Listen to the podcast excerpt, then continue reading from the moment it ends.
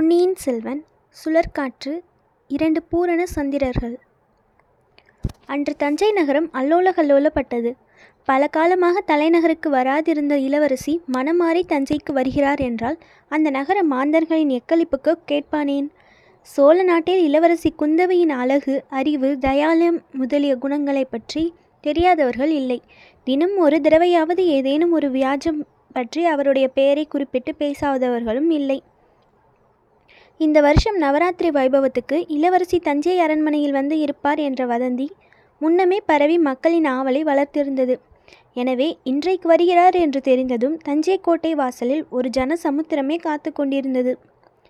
பூரண சந்திரனுடைய உதயத்தை எதிர்பார்த்து ஆகலாத ஆரவாரம் செய்யும் ஜலசமுத்திரத்தை போல் இந்த ஜனசமுத்திரமும் ஆர்வம் மிகுந்த ஆரவாரம் செய்து கொண்டிருந்தது. கடைசியில் பூரண சந்திரனும் உதயமாயிற்று. ஏன் 2 நிலாமதியங்கள் ஒரே சமயத்தில் உதயமாயின? தஞ்சை கோட்டை வாசல் அண்டை குந்தவை தேவி தன் பரிவாரத்துடன் வந்து சேர்ந்தபோது கோட்டை கதவுகள் தடால் என்று திறந்தன. உள்ளே இருந்து தேவியை வரவேற்று அழைத்து போவதற்காக அரண்மனை பரிவாரங்கள் வெளிவந்தன. அந்த பரிவாரங்களின் முன்னிலையில் 2 பழுவேட்டரையர்களும் இருந்தார்கள். அது மட்டுமல்ல, அவர்களுக்கு பின்னால் முத்து பதித்த தந்த பல்லக்கு ஒன்றும் வந்தது. அதன் பட்டுத்திரைகள் விலகியதும் உள்ளே பழுவூர் இளையராணி நந்தினி தேவியின் சுந்தர மதிவதனம் தெரிந்தது. குந்தவை யானையிலிருந்தும் நந்தினி பல்லக்கிலிருந்தும் இறங்கினார்கள். நந்தினி விரைந்து முன்னால் சென்று குந்தவைக்கு முகமன் கூறி வரவேற்றாள். அந்த வரவேற்பை குந்தவை புன்னகை புரிந்து அங்கீகரித்தாள். சோழ நாட்டின் அந்த 2 பேரழகிகளையும் அங்கு ஒருங்கே கண்ட ஜனத்திரளின் உற்சாகம் கரை புரண்டு ஓடியது.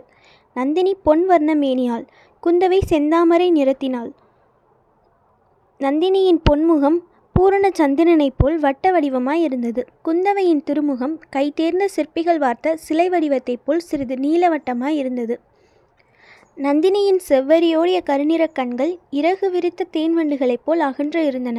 குந்தவையின் கருநீல வர்ண கண்கள் நீலோத்பலத்தின் இதழைப் போல் காதளவு நீண்டு பொழிந்தன. நந்தினியின் மூக்கு தட்டையாக வலுவலுவென்று தந்தத்தினால் செய்தது போல் திகழ்ந்தது. குந்தவையின் மூக்கு சிறிது நீண்டு பன்னீர் பூவின் மொட்டை போல் இருந்தது. நந்தினியின் சிறிது தடித்த இதழ்கள் அமுதும் ததும்பும் பவள செப்பை போல் தோன்றியது. குந்தவியின் மெல்லிய இதழ்களோ தேன் பிளிற்றும் மாதுளை மொட்டென திகழ்ந்தது. நந்தினி தன் கூந்தலை கொண்டை போட்டு மலர்ச்செண்டுகளைப் போல் அலங்கரித்து இருந்தாள். குந்தவியின் கூந்தலோ இவள் அழகின் அரசி என்பதற்கு அடையாளமாக சூட்டிய மணிமகுடத்தைப் போல் அமைந்திருந்தது. இப்படியெல்லாம் அந்த 2 வனிதாமணிகளின் அழகையும் அலங்காரத்தையும் தனித்தனியே பிரித்து ஒப்பிட்டு பார்த்து எல்லோரும் மகிழ்ந்தார்கள். பொதுப்படையாக இருவரும் நிகரில்லா சௌந்தரியவதிகள் என்பதையும் அங்க அமைப்பிலும் அலங்காரத்திலும் மாறுபட்டவர்கள் என்பதையும் அனைவருமே எளிதில் உணர்ந்தார்கள். நந்தினியின் பேரில் அதுவரையில் நகர மாந்தர்களுக்கு ஓரளவு அதிருப்தியும் அசூயையும் இருந்து வந்தன. குந்தவை பிராட்டியை ஒவ்வொருவரும் தங்கள் குலதெய்வம் என பக்தியுடன் பாராட்டினார்கள். ஆனால் இப்போது பழுவூர் இளையராணி கோட்டை வாசலுக்கு வந்து இளைய பிராட்டியை வரவேற்றது மக்களுக்கு மிகுந்த குதூகலத்தை விளைவித்தது.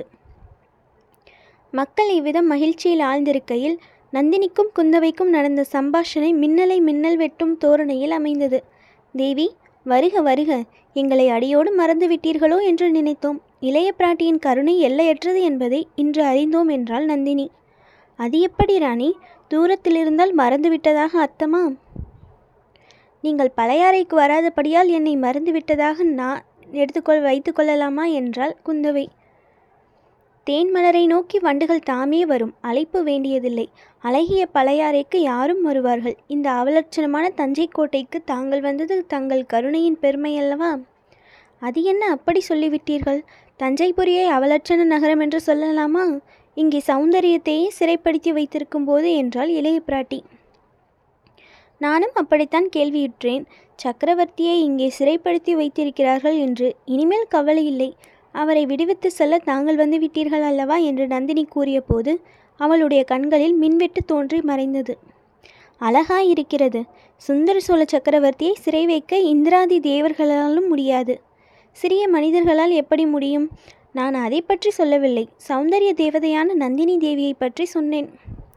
நன்றாக சொல்லுங்கள் தேவி, அவர் காதுபட இதை சொல்லுங்கள். என்னை சிறையில் வைத்திருப்பது போலத்தான் பழுவூர் அரசர் வைத்திருக்கிறார். தாங்கள் கொஞ்சம் சிபாரிசு செய்து. என் சிபாரிசு என்னத்துக்காகும்? தங்களை வைத்திருப்பது சாதாரண சிறையல்லவே, காதல் என்னும் சிறையல்லவா? அதிலும் ஆம் தேவி, அதிலும் கிழவருடைய காதல் சிறையாயிருந்து விட்டால் விமோச்சனமே இல்லை.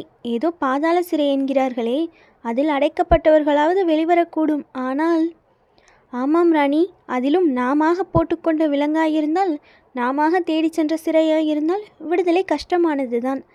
சீதை, கண்ணகி, நலாயினி, சாவித்ரி வழியில் வந்தவர்கள் விடுதலை தேடவும் மாட்டார்கள். அதோ அங்கே என்ன அவ்வளவு கூச்சல் என்றால் குந்தவை பிராட்டி. உண்மையாகவே கோட்டை வாசலுக்கு சற்று தூரத்தில் திரளாக நின்று கொண்டிருந்த பெண்களின் நடுவிலிருந்து அந்த பெருங்கூச்சல் எழுந்து கொண்டிருந்தது. குந்தவையும் நந்தினியும் அவ்விடத்தை நெருங்கி போனார்கள். பெண்கள் பலர் ஏக காலத்தில் கூச்சலிட்டபடியால் முதலில் இன்னதென்று புரியவில்லை. பிறகு கொஞ்சம் விளங்கியது. இளைய பிராட்டியை அடிக்கடி அரண்மனைக்கு வந்து பார்க்க அவர்கள் விரும்புவதாகவும், ஆகையால் நவராத்திரி 9 நாளும் கோட்டைக்குள் பிரவேசிப்பதில் உள்ள கட்டுக்காவல்களை நீக்கிவிட வேண்டும் என்றும் அவர்கள் கோருவதாக தெரிந்தது. ராணி, தங்கள் கணவரிடமாவது மைத்துனரிடமாவது சொல்லி இவர்களுடைய கோரிக்கையை நிறைவேற்ற சொல்லுங்கள். கேவலம் இந்த ஸ்திரீகளைக் கண்டு பயப்படுவானேன்? இவர்களால் சோழ சாம்ராஜ்யத்துக்கு என்ன ஆபத்து வந்துவிடும்? பழுவூர் சகோதரர்களின் ஆணை நாலா திசையிலும் கடற்கரை வரையிலும் நீண்டு பறந்திருக்கிறது அல்லவா என்றாள் குந்தவை. அது என்ன, கடற்கரையோடு நிறுத்திவிட்டீர்கள்? கடல் கடந்த அப்பாலும் அவர்களுடைய ஆணையும் அதிகாரமும் போகின்றன.